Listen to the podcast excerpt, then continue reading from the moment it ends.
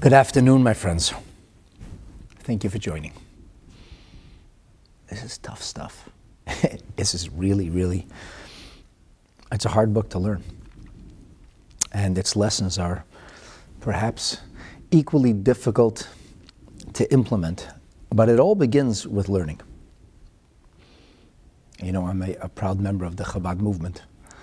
And the Alter Rebbe taught that in order for us to have a healthy and a balanced emotional engagement with HaKadosh Baruch Hu, with the Almighty, in order for us to serve God not only with our powers of speech and action, but rather also bilevavcha, with one's heart, the journey begins in the mind. And that is to say, when we are able to ingest or wrap our heads around and apprehend mystical and spiritual concepts, and then we can ruminate on them until we personalize or identify with them. And then when we can personalize the idea, we can assimilate into our own lifeblood. We can digest it. Invariably, it will filter through into our emotional, and from there, our communicative and our our our actions, our engagement with those around us. This is very much about bilvavcha. It's very much about the heart. The entire book that we're studying is called Chovot HaLevavot, or the obligations, duties of the heart. But without knowing, without understanding, without being able to have clarity intellectually, it is impossible for us to be able to experience any of this in a raw and emotional way. So the first order of business, and my primary purpose in delivering these classes, is to help myself and you understand. And then, as they say, you're on your own. And I'm on my own. Because after we study this together, we all have our own personal journeys. We all have to work on integrating and assimilating these ideas into our everyday reality and the way we behave and interact with the world around us. We've learned that Bitachon, which is faithful trust in Hashem, is a sum-zero game. It's, it's something that requires absolute total singularity. One has to be focused exclusively on Hashem, on God the Almighty.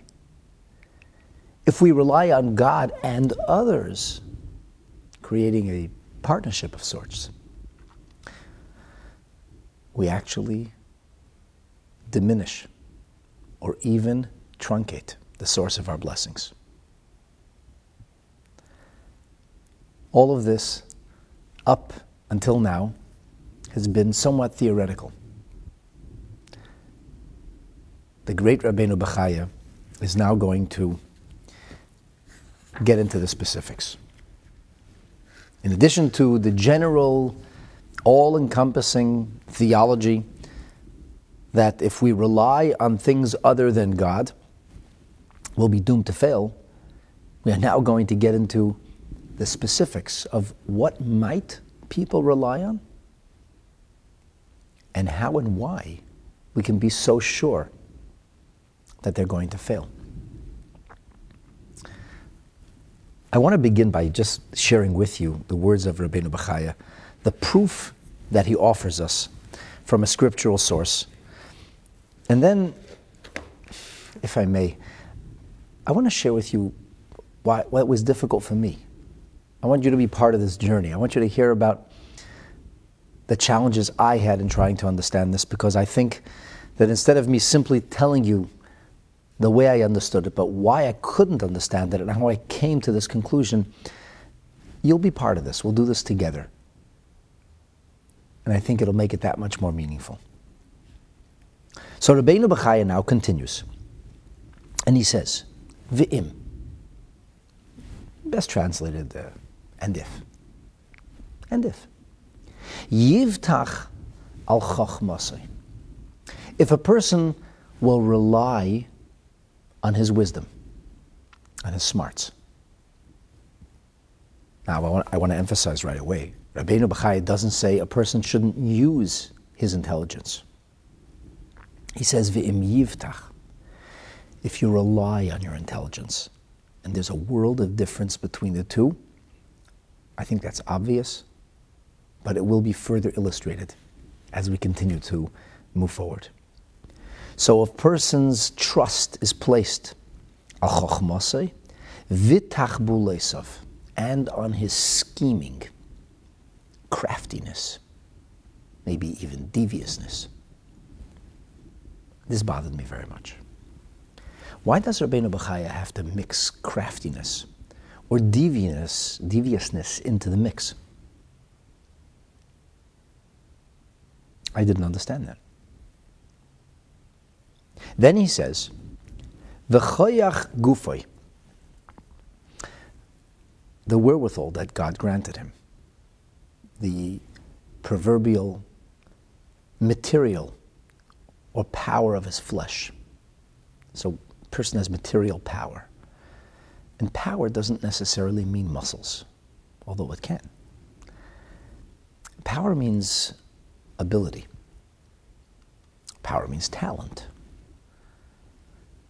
If somebody has large muscles, they have brute force, they can accomplish what you need brute force for. But if somebody has brute force, but no coordination, no finesse, they're probably not going to do well in the field of athletics. They might be a really good mover or a porter. Maybe they'll be good at demolition. But to be able to harness that brute force or physical strength in a way which requires a certain deftness, a certain talent, whether it's on the ice or on the baseball field, you need more than just brute force. You need coordination. But let's travel beyond the environs of brute force altogether. Koyach, which literally translates as strength, could be artistic talent, musical talent. It could be emotional quotience. In plain English, it means prowess. And for some people, their prowess is in their biceps, whilst for others, it's in their charisma, or perhaps in their oratory, the way they're able to manipulate people. And I don't mean manipulate in a negative fashion. Even in English, where manipulation or manipulation has a bad rap, to work with clay or stone is called to manipulate the matter. You know how to work with things. You know how to move a situation in a certain direction. There are people who have talent. Some people are good managers. Some people are good analysts or have vision, a sense of acumen, wits about them. All of this can be termed koyach gufay. It doesn't have to be literal prowess. And then he adds the word v'hishtadlusai. Hishtadlut, I guess freely translated, means the expending of efforts. Hishtadlut is something that requires endurance. People who are diligent, who stick with the program. They don't get fired up and fizz out. A person who makes diligent efforts would be called a shtadlan, a person who really continues to chip away or try to make a difference. I'm, I'm reading these words, I'm asking myself, why? Why complicate things? Why add description? If Rabbeinu Bachya wants to say that people rely on their wisdom, then, then say it. Ve'im yiftach al chachmasei. If he wants to talk about strength, well then, why don't you just use the term gvura? So this bothered me. And the next words bothered me even more. Rabbeinu Bachya says, if you rely on your smarts and scheming, if you rely on your prowess and diligence, yiga larik, you will toil in vain or for naught. Now in this very nice new book on Sha'ar HaBitachon, in a little preface here, and I love the way he kind of breaks things up, it's been helpful to me. He starts off and he says, okay, this is now going to talk about misguided trust. That's correct. He says Rabbeinu Bachya is going to bring specific examples of things people tend to place their trust in and how they do not provide security. Yeah, I'm not sure that that's accurate. Sounds to me like Rabbeinu Bachya is talking about a lot more than it not providing security. To me, it sounds like these are going to undermine your security and your success. Yiga larik doesn't mean it's not going to be as helpful or effective as you think it might be. It means you're going to be wasting your time, or possibly worse. Because he says this will be the cause of yechelash koichai. It'll be the cause of your becoming weakened, meaning you're losing your strength. I'm not sure why that's the case. The last time I checked, when you utilize a particular muscle, whether it's your brain or your thighs or bicep, it gets stronger.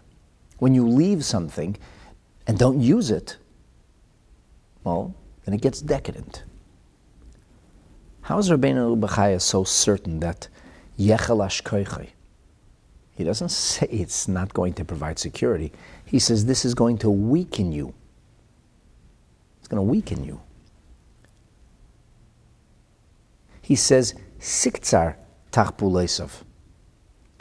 Your schemes will fall short. Mehasig Cheftzai. From attaining or reaching their goals. Why? Why, why, why can't the scheme reach its goal? The author speaks here with a sense of surety, a sense of authority. He says, you're going to fail. You're not going to reach your goal. You're not going to get what you set out to attain. And I'm thinking to myself, seriously? How many people do you know who are really smart, worked really hard, came up with all kinds of schemes, and succeeded as a result of it? So if you say, well, not everybody succeeded, some people failed. I said, okay, there's no guarantee, but it's a pretty good idea. there's, there's a good chance that this is going to work. It's worked for so many. How can the author be so certain that it's going to weaken you?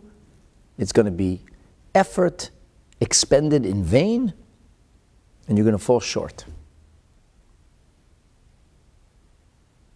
It just, this doesn't seem credible. Well, he says, I know it to be so, on faith, because the scripture says so. I want to emphasize something that I spoke about a, a few days ago, in a, in a previous episode. The author is breaking such new ground that up until this point he has not quoted from our sages. He's going back to the scripture itself. He's going back to the verses of prophecy. What does that tell you? It tell you, tells you that the material being talked about here has hardly been dealt with, or not been dealt with at all. Typically, when you have writings of Rishonim, the early sages, or certainly the later sages, they're going to copiously quote the Talmud, the Midrash, Mechilta, Sefra, Sifri, which are names of different Midrashim, the Zohar. He's not even quoting from these sources. It's almost as if Nothing in the actual Mishnah or Talmud, nothing in the Gemara or Midrash is going to back up what he's saying. He's got to take you back to the source. Rabbeinu Bachya is telling you that with the wisdom and knowledge and understanding of Torah that he developed, with, with, the, with the scholarly acumen that he was able to fine-tune, that he actually looked at the verses of prophecy and they spoke to him with clarity. That's an incredible, incredible statement. It's, it's really remarkable. It's almost unparalleled. It means that we're talking about subjects that have not or were never previously articulated or developed. That's big. That's, that's why this book, and especially this chapter, has remained a classic since it was authored nearly a thousand years ago. All right, so where does he see that in the scripture? Because, you'll forgive me.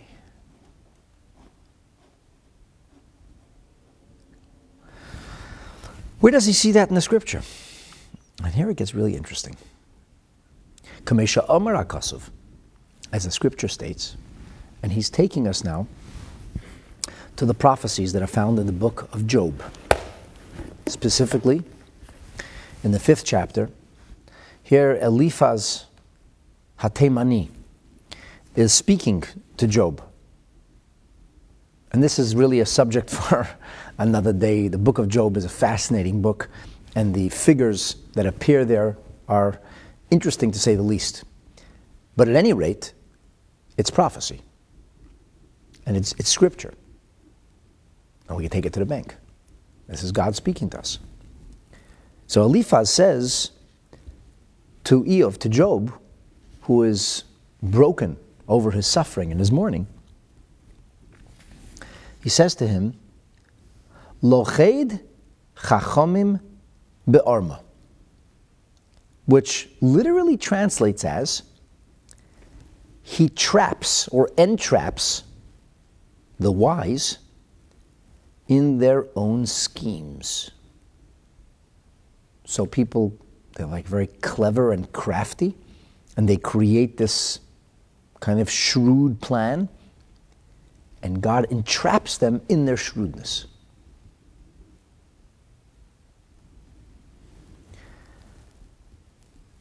So I noticed two things. The first is that he quotes a verse that conflates or hyphenates the notion of chachamim and ormam, the wise and their craftiness. In other words, the kind of wisdom he's talking about here is crafty wisdom, devious wisdom. I'm not sure I understand that, but it seems to be clear that he's placing the two together. Is that instructive on how he opens? Is the issue that a person relies on chokhmasai, his wisdom, only when it's crafty?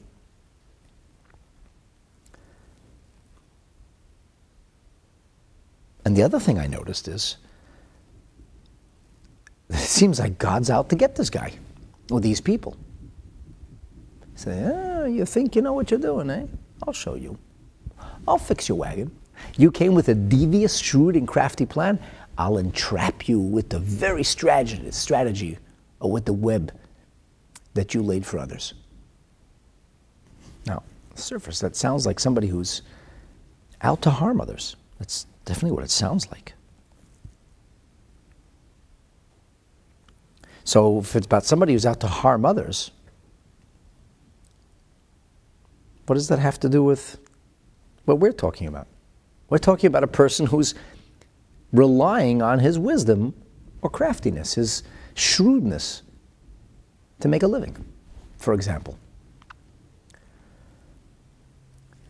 The commentary, Tov HaLevanon, trying, I think, to answer this very question, he says, "Hachachamim sherotzim lehitchakem betachbulotehem," the wise who seek to sharpen their skills with all kinds of schemes or devious plans. Mi b'li b'tochen b'Hashem, without trusting in Hashem, heim nichsholim b'tachbulotayim. They will be, if you will, tripping or falling, stumbling over those very plans. Lahovi aleim ra'a tachas tova, so that they will bring themselves evil instead of good. Wow, I mean, he doesn't say he hurt anybody, doesn't say he harmed anybody, doesn't say he was trying to undermine anybody. Why should he get evil?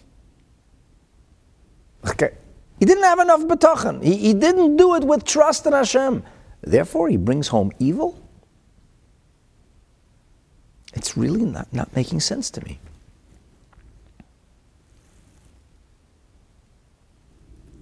When you look in the verse, in the prophecies or book of Job itself, of Eov itself, the Metzudas David is actually pretty clear about this.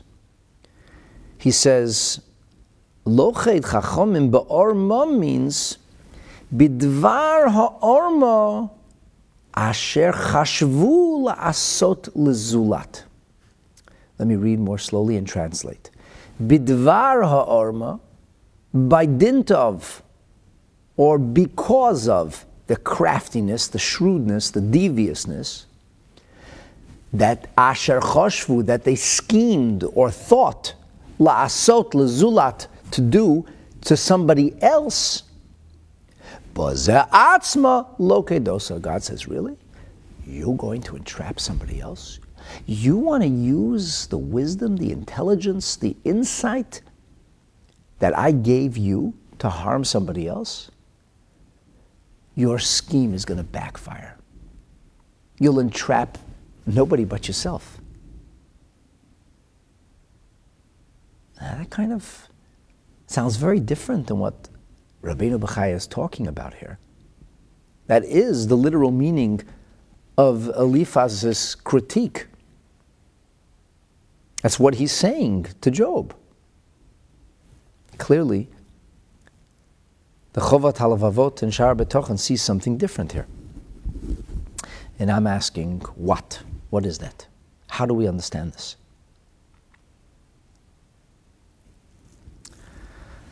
The Malbim has a fascinating commentary in this verse, and I want to share it with you because, well, because it makes the question a little bigger. But he says, he gives, an, he, gives he illustrates this, a historic illustration of this very notion. He says, the people, the wise, who select and choose schemes and shrewd or devious kinds of plans, lahora l'chavereihem, to harm or to hurt, to do bad to others, lo yafer atzasam. Hashem says, I'm not going to simply wipe away your scheme. I'm not going to spoil your scheme. Rak, instead, rather, Yisavev b'hashgachasei, Hashem with His extraordinary divine design is going to make it boomerang right back at you. You try to poison somebody, you end up eating the poison. You try to trip somebody, you're the one who stumbles. Ha'emtsoim shehichinu be'atzmam, the very mechanisms that they set into motion or prepared lahora to bring harm for someone else, heim atzmam yiyu siba, that itself will be the cause l'shiagia hefech, that precisely and exactly the opposite is going to unfold. And he gives a historic illustration. The brothers of Joseph. What were they looking for? They were stopping to prevent, were trying to prevent Joseph from becoming a monarch, from ruling over them. Joseph clearly believed that he had a higher spiritual acumen than his brothers, that he needed to be their leader, that he would guide them along the path of this developing reality, which would in the end come to be known as Am Yisrael. And the first generation, Ishmael, had some very strange ideas, and God said, no, no, no, that's not the one. Put your effort and emphasis on Isaac. He is the one through whom I will build this nation. So Abraham, very difficult, he has to refocus himself and follow and listen to his wife, Sarah. And Yitzchak becomes Isaac, the second of the patriarchs. In the next generation, there are two front runners. They're the only runners. Jacob and Esau, Yaakov and Esau.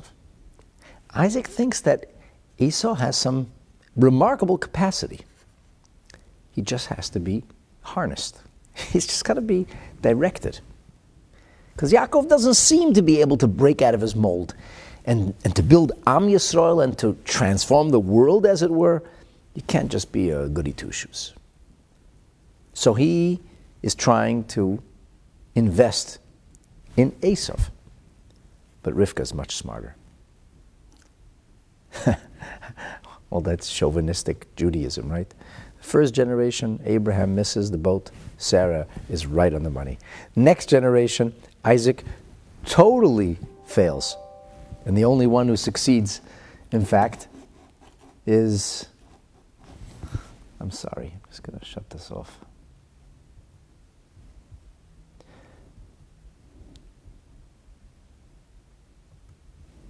In the end, it's Rivka who fully succeeds, right? I mean, think about that. And now in the next generation, things are different. Rachel, the beloved wife of Yaakov, is no longer. There are different mothers.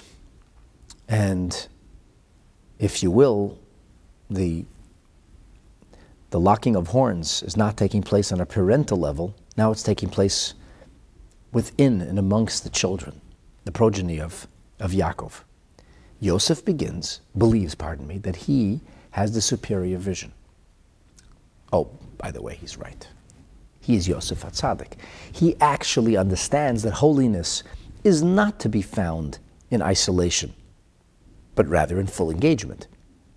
The brothers of Yosef are shepherds. They separate themselves from everybody and anything else. But Yosef, he knows that he can engage, and in doing so, inspire and change. Yaakov understands this. He lived it. He went to Haran, to Lavan's house, and it's where he built a family. Yosef is the one who really gets the essence of his father's spiritual ideas and strategy. The brothers are very holy, but they don't have the ability to see past their orbit. Yosef will lead them. They don't want to be led. They think Yosef is totally misguided. They feel that if he is at the helm of this developing nation, we're going right down the falls. It's going to be a disaster. They actually believe it's okay to kill him. Just like mind-boggling. I don't want to go there.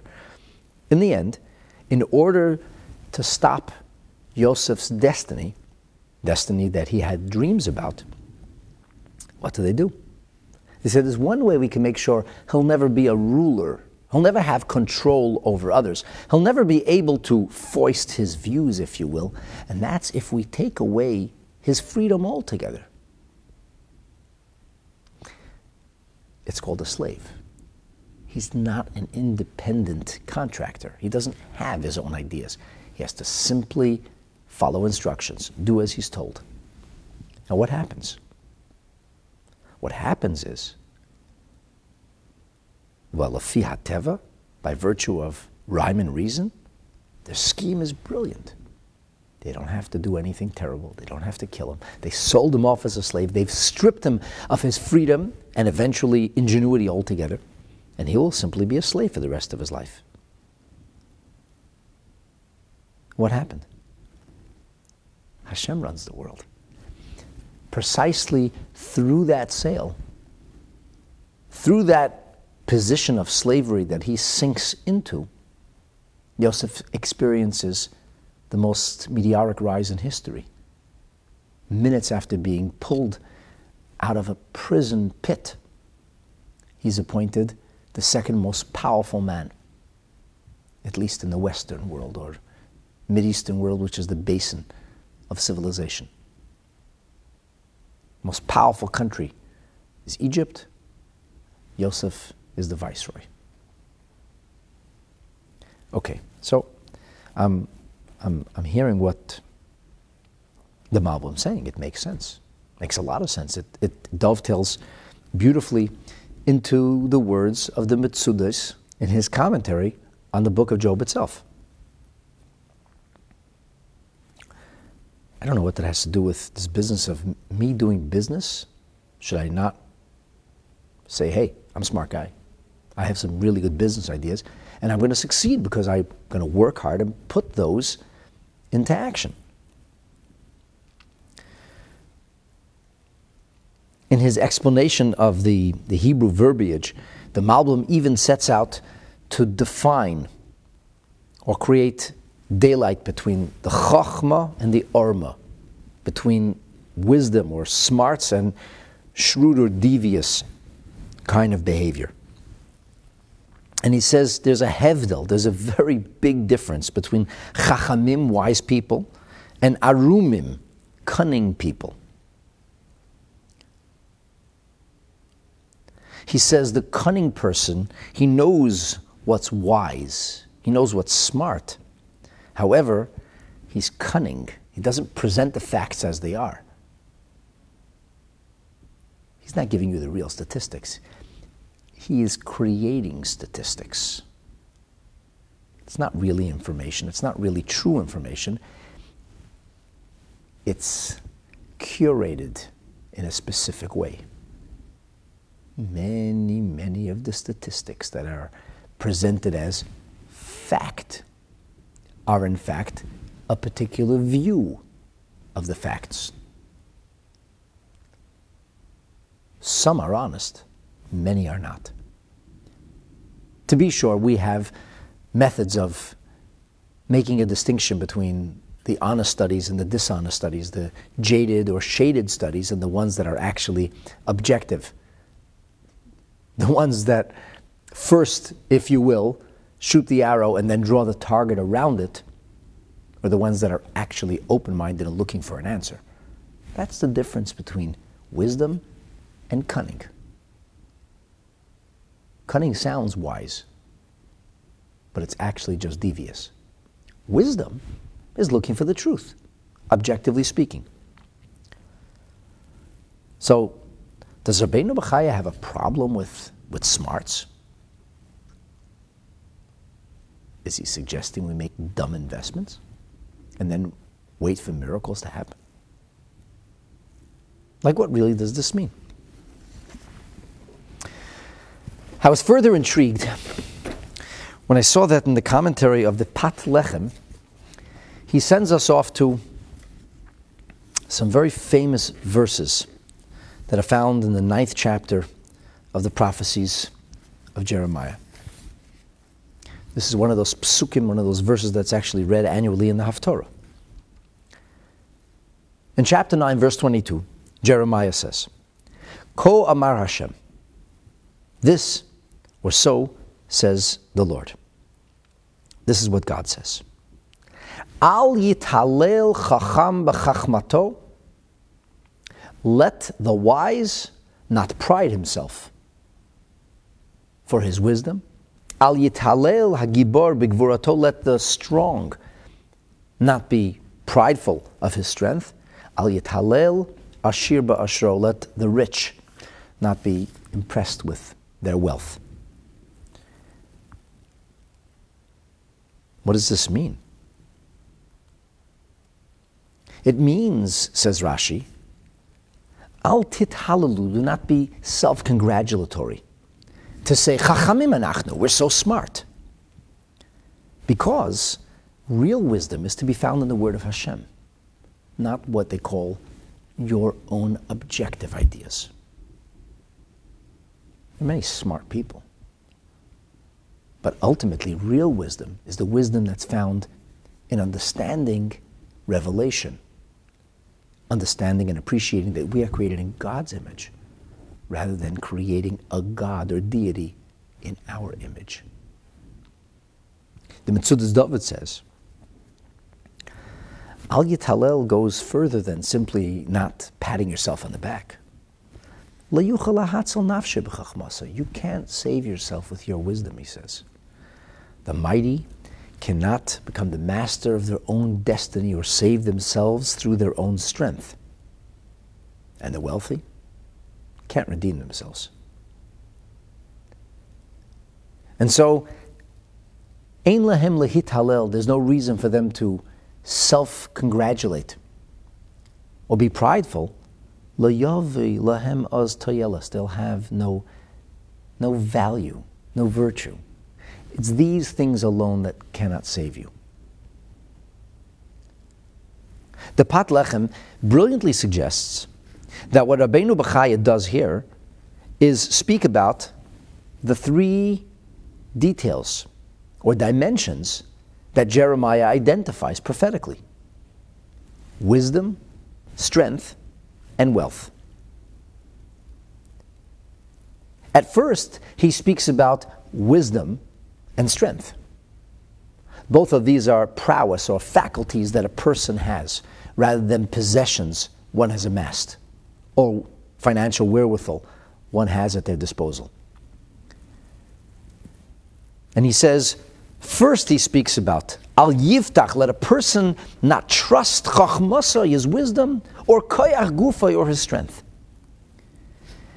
And the Pas Lechem says, Rabbeinu Bachya didn't leave it just at wisdom, but he added tachpules of his scheming. He didn't leave it simply at koach, at power, but he added his shtadlusay, his efforts. And in the language of the Talmud, he says, this is shtayim shehein arba. This is a two-dimensional, which actually provides four dimensions. Two that divides into four.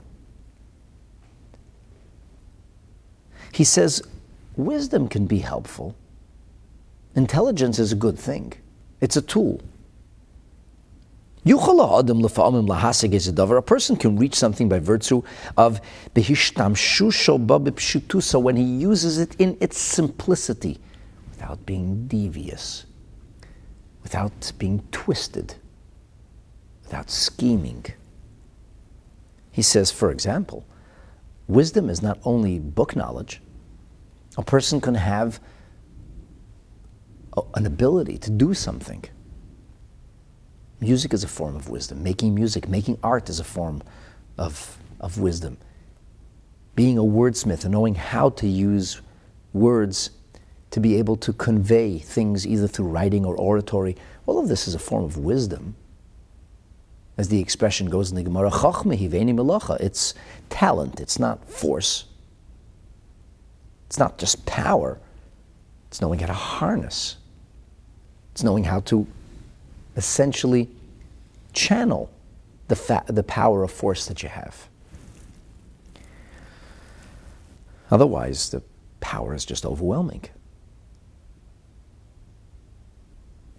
That's what's so good about semiconductors. Because semiconduction allows us to control the force of electricity.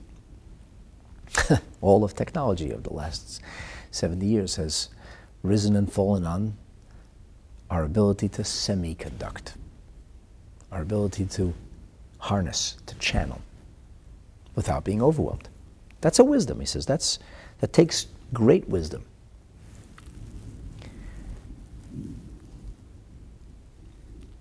But he says, when a person, when a person thinks to himself, no, I can do things wisely and it might work, or I can be devious about things, I can choreograph things, I can actually control the narrative. So he's not just doing things intelligently, he's doing things deviously. Ah, he says, now you have crossed the line. Now you are actually relying on your wisdom rather than simply doing that which you must. And the Pas Lechem says, yeah, Yigal Arik, Yigal Arik means that the assumption will be, Stam Hadover, you must assume that if somebody gets devious about things, Yigal Arik, all the deviousness is going to be a waste of energy.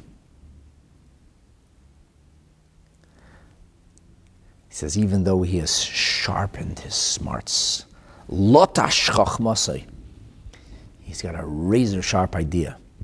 He's snakel b'tachbulosav. He's devious. He's created a real scheme. Tiktzat tachbulosav. The scheme will come to naught. Leitaspik lehasig al yoda heftzei. He will not succeed by virtue of the scheme with a devious and shrewd approach. How are you so sure, Rabbeinu Bachya? Well, he says, because there's a pasuk that says, Leikid Chachamim. He says, Zera Aya, this is a proof, Al Kitzura Saga, this is a proof on overshooting, or not getting what you wanted, not actually succeeding in reaching your goal. Because when wisdom devolves into deviousness, then it does not bring success. I don't understand. Why? Is, is the problem relying on wisdom? Does it have to be devious? What does he talk about deviousness for? Something's not adding up to me. I, I, I understood clearly that Rabbeinu Bachya believed that trust in Hashem is singular, absolute. So if I trust my own intelligence, I'm not having bitachon. If I say, for example, of course I'll make a living.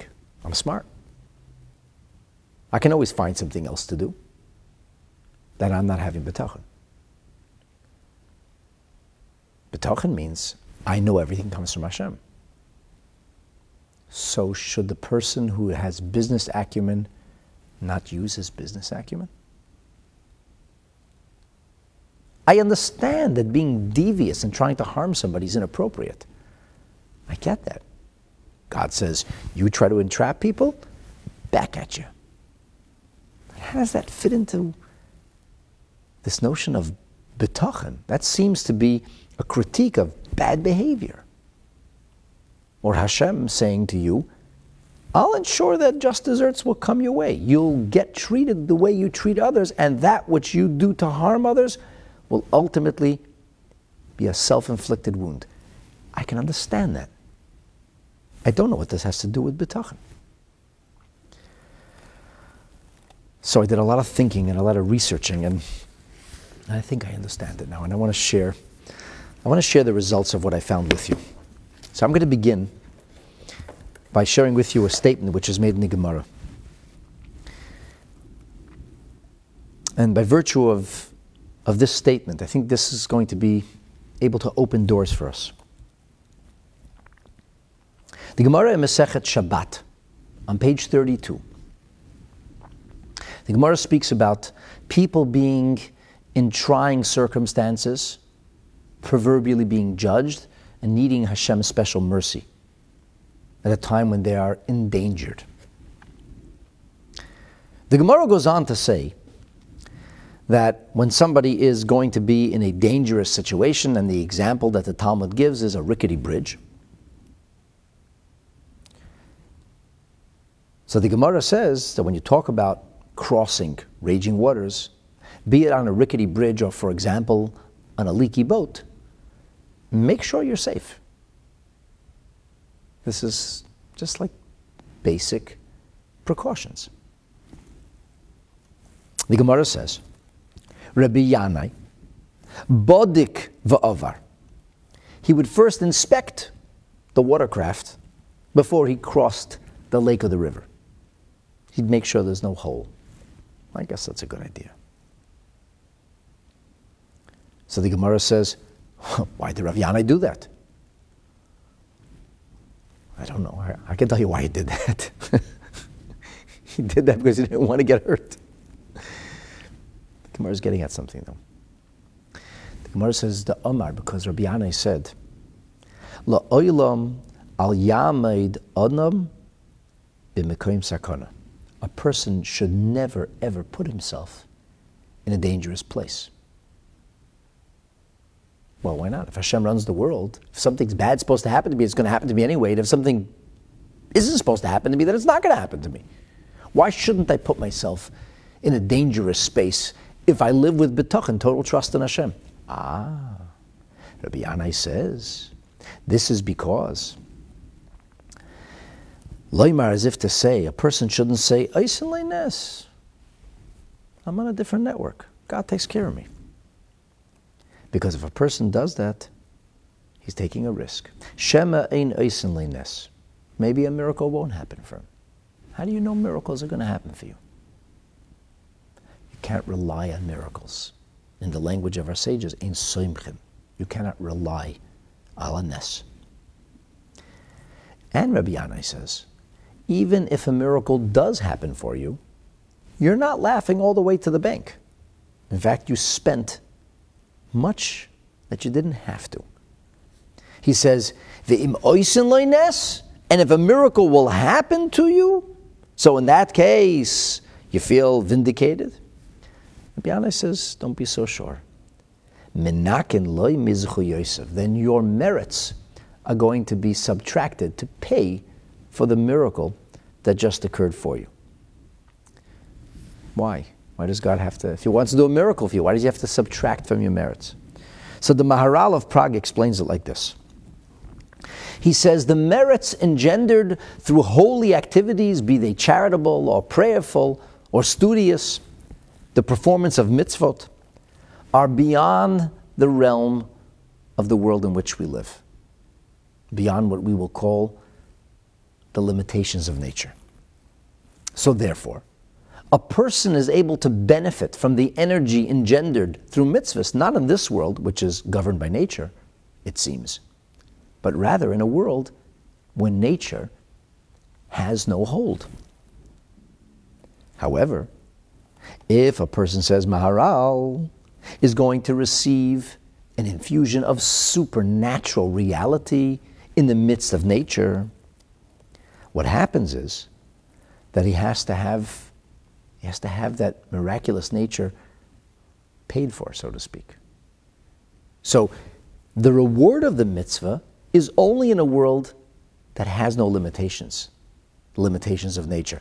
But if you bring that kind of energy into nature or shatter nature, well, then that's where your merits ended up going.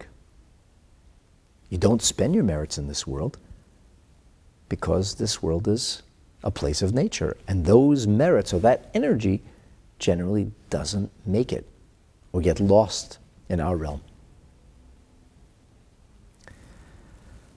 Let me share with you the words of the Alter Rebbe in a fascinating mimer that was delivered in the year eighteen oh five.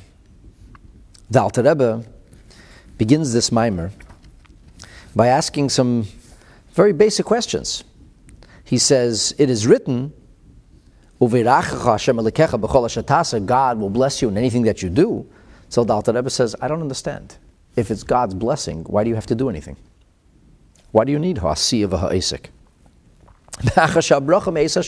If it's God's blessing, it'll come by itself. It's God's business of how to get you a living. A computer glitch will put money in your bank account. Why do you have to do anything? Bilti esek v'hishtadlus klal tavi berchas Hashem. With no effort, it'll come your way. Why is Hashem only blessing you if you make the effort? There's a fascinating thesis that gets developed in this Hasidic discourse, and it's beyond the purview of, of the next couple of minutes that I have. But if I may, to simplify, the Alter Rebbe explains how the world in which we exist, the realm in which we presently are populating, we have God's concealment. In order for our world to exist in its limited way, God's energy has to be entirely concealed or covered.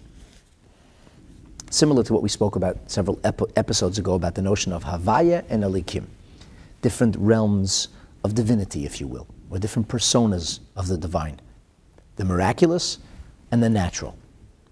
The overt and revelatory, or the concealed and the hidden. So the world in which we live, by divine design, is limited and conceals the Creator altogether. In fact, the word olam shares a common root with the word helam. World means concealment in Hebrew. So in order for God's blessings to come into this world, there has to be a mechanism that can fully camouflage and conceal them. And the mechanism is what's called in the language of Lurianic Kabbalah, levush sak, a thick kind of burlap, a curtain that entirely disables you from seeing. Hamaster legamri, it entirely covers the fact that God is providing sustenance at every single moment, much like nuclear physics entirely covers God's tracks. And you say, well, it's, it's physics. It's, it's energy. It just came out of nowhere. Only in this world can we have a profusion of atheists or people who can explain rationally and cogently how there is no prime source for all of existence. And so that idea filters its way through every level of our existence, including the notion of Hashem's brachas coming to us, that they must come in a manner of material concealment. And so when people have to go to make a living, they will necessarily have to have their parnasa or their sustenance come to them in the manner that seems entirely devoid of God's blessings. The concealment, the camouflage is complete. It's in this levush sak. Ad shelo yehi nikar, until such point that it's entirely not noticeable. V'noida lamata, it's not known in our world, b'mekabel, mihu hanoisen v'hamashpia. Who is giving me this parnasa? It's my intelligence. I know why I made a living. I worked hard. I was devious. I was crafty. I used my intelligence, and that's why I succeeded. Maybe I wasn't crafty. I'm just talented. I'm just really good at what I do. That's what it seems like. God makes it seem that way. It looks to you that that which you receive is mitzad atzmai. It looks as if you have earned your bread. It looks that it has everything to do with your acumen and your effort. It's koichai, your strength, that all this came to you. And a person, by going through the motions of actually creating the mechanism through which the blessings of a livelihood can come, is creating or replicating that divine design of concealment. And so the business is always going to have to look natural. Of course, you're going to have to make intelligent investments. If you made dumb investments and prospered, it would be obvious that God is doing a miracle for you. It doesn't work that way. As Maharal said, if we force the hand of God or necessitate miracles, even if we get what we were looking for, we're going to be paying for that. Nothing is for free. What's required is that you need to create the kind of mechanism that will seem as if it's entirely your doing. No matter what you're doing, what your efforts are, it will be possible for you to say, I did this. The person who makes good, smart investments, created a good business strategy, was successful. A person who makes foolish business investments and doesn't plan his business smartly, it has to look that way. But the Alter Rebbe says, it's actually not so. Really, hakol toli b'rotzen, it's all in Hashem's hands. And if one is open-eyed and honest, you will see that the real reason is ultimately the blessing of Hashem. Elokim, the name of God, which represents Hashem's involvement in our world, is in the gematria, the numeric equivalent of the word hateva, which comes from the word, word or ideal of concealed, covered over. In the words of the Rebbe Rashab, the fifth Rebbe, Rabbi Shalom Dovber, in his famous work called Kuntrus Umayim. He says, you have these business people. They're involved all the time in their work. That's all they're doing. They're not doing anything wrong. They're not violating the law. They just invest every ounce of creativity and wherewithal and every moment of their time into their business. And they have, after all, a Mishnah to rely upon. Yafa Talmud Torah im derech eretz. Torah study is beautiful when it's accompanied by your own work. It's what you're supposed to do. However, says the Rebbe Rashab, yesh baze kama shtusim, there is tremendous folly attached to this, to this wisdom. And that comes from the Yetzer Hara, who turns a person away from his Creator. And that's the notion of ribui hatirda, tremendous worry and anxiety. Well, how am I going to make a living?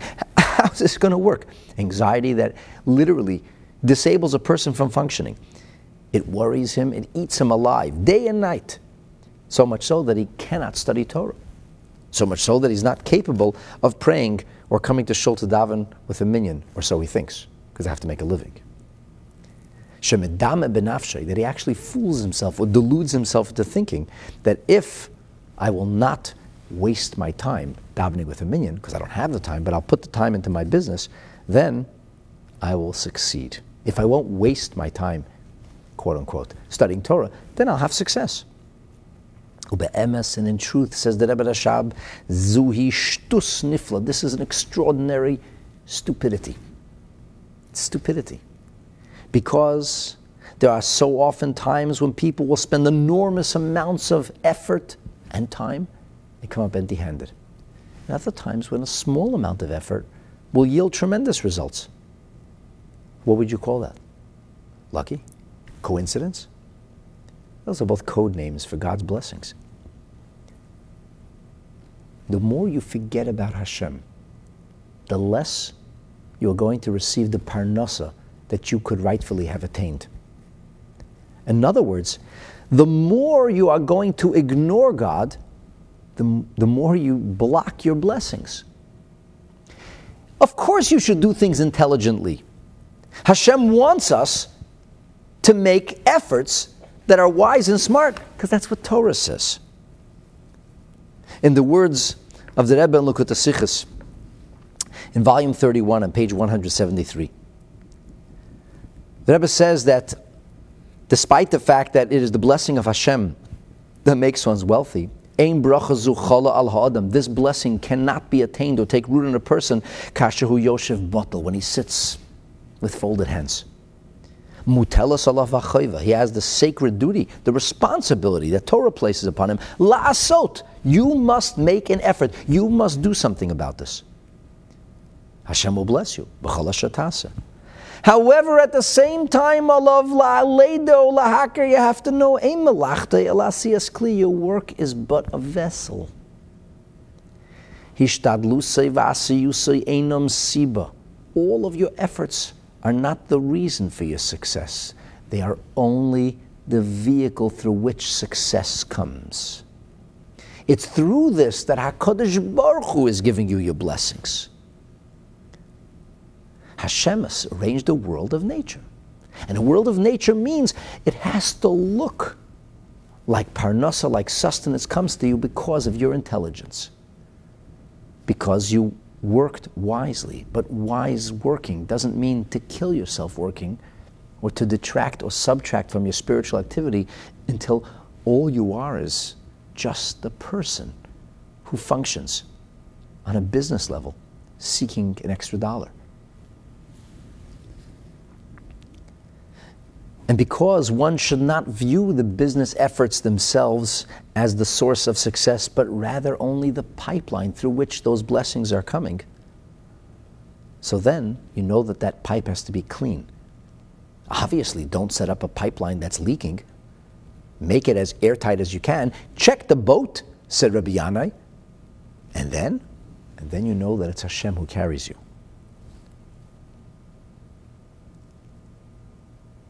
Birchas Hashem itasher is not only because a person's blessings will come through the notion of nature, but when a yid does the natural means and knows that that's not the source of the success, but instead has Bitachon, the Rebbe says something unbelievable.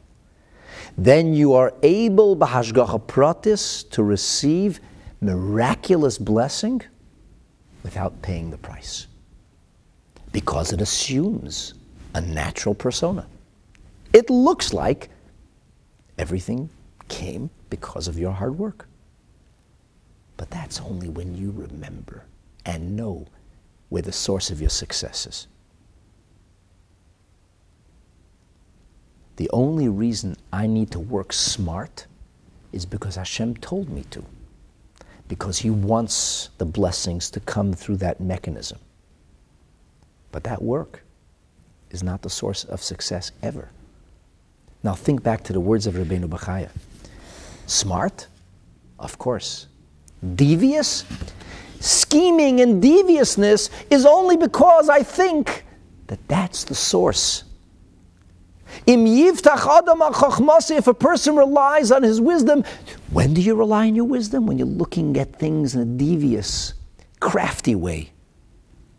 You're not doing things smartly, intelligently. You're not behaving in a manner which is cogent. You're saying, I can only be successful because I'm doing these things. Yigalarik. You're actually wasting your time. All of that craftiness is not going to earn you one more dollar, because your blessings don't come through your efforts. They come from Hashem. They pass through your efforts. Koyach gufay, your wherewithal, your talent and ability, whatever talent and ability that Hashem gave you, you're supposed to marshal and use. Hishtadlusay, endless effort. You make the appropriate effort. And the appropriate effort is that there's time for prayer and for Torah study, even if it's only a short time, because ultimately, that's what this is all about. As the Rebbe Maharash says in that mimer that we spoke about earlier, from the year eighteen sixty-six, the spring of eighteen sixty-six, he says, what is the meaning of the words in the Mishnah that a person should have teras chakva, his Torah study should be permanent, and melachtecha arai, and your work only transient? He says it means that a person should devote himself, so to speak, on a qualitative level. It may mean quantitatively that you're studying Torah for a short amount of time, but that's where my blessings are coming from. That's the source of my success. If Hashem necessitated for me to work for a larger amount of time, that doesn't mean that my success or blessings come from that work. It still is coming from the same source. The Rebbe metaphorizes. He says, for one to think that business is the result, or the efforts of business, and the acumen of business, and the scheme of business is the result of one's success, is to think that sewing sturdy pockets fills your pockets with money. You need to have sturdy pockets, or the money falls out. But the money has to be placed there by someone. My friends, that someone is HaKadosh Baruch Hu. That's the meaning of Bitachon. Bitachon means that we are mindful and we know where our success comes from. And when you know where your success comes from, and when you commit yourself to serving Hashem and living the kind of life that He ordained for you, then, my friends, your efforts will not be in vain. Your toil will not be for naught. You won't miss the goal, because that is what it's really all about. To be continued. Thank you so much for joining, and have a beautiful day.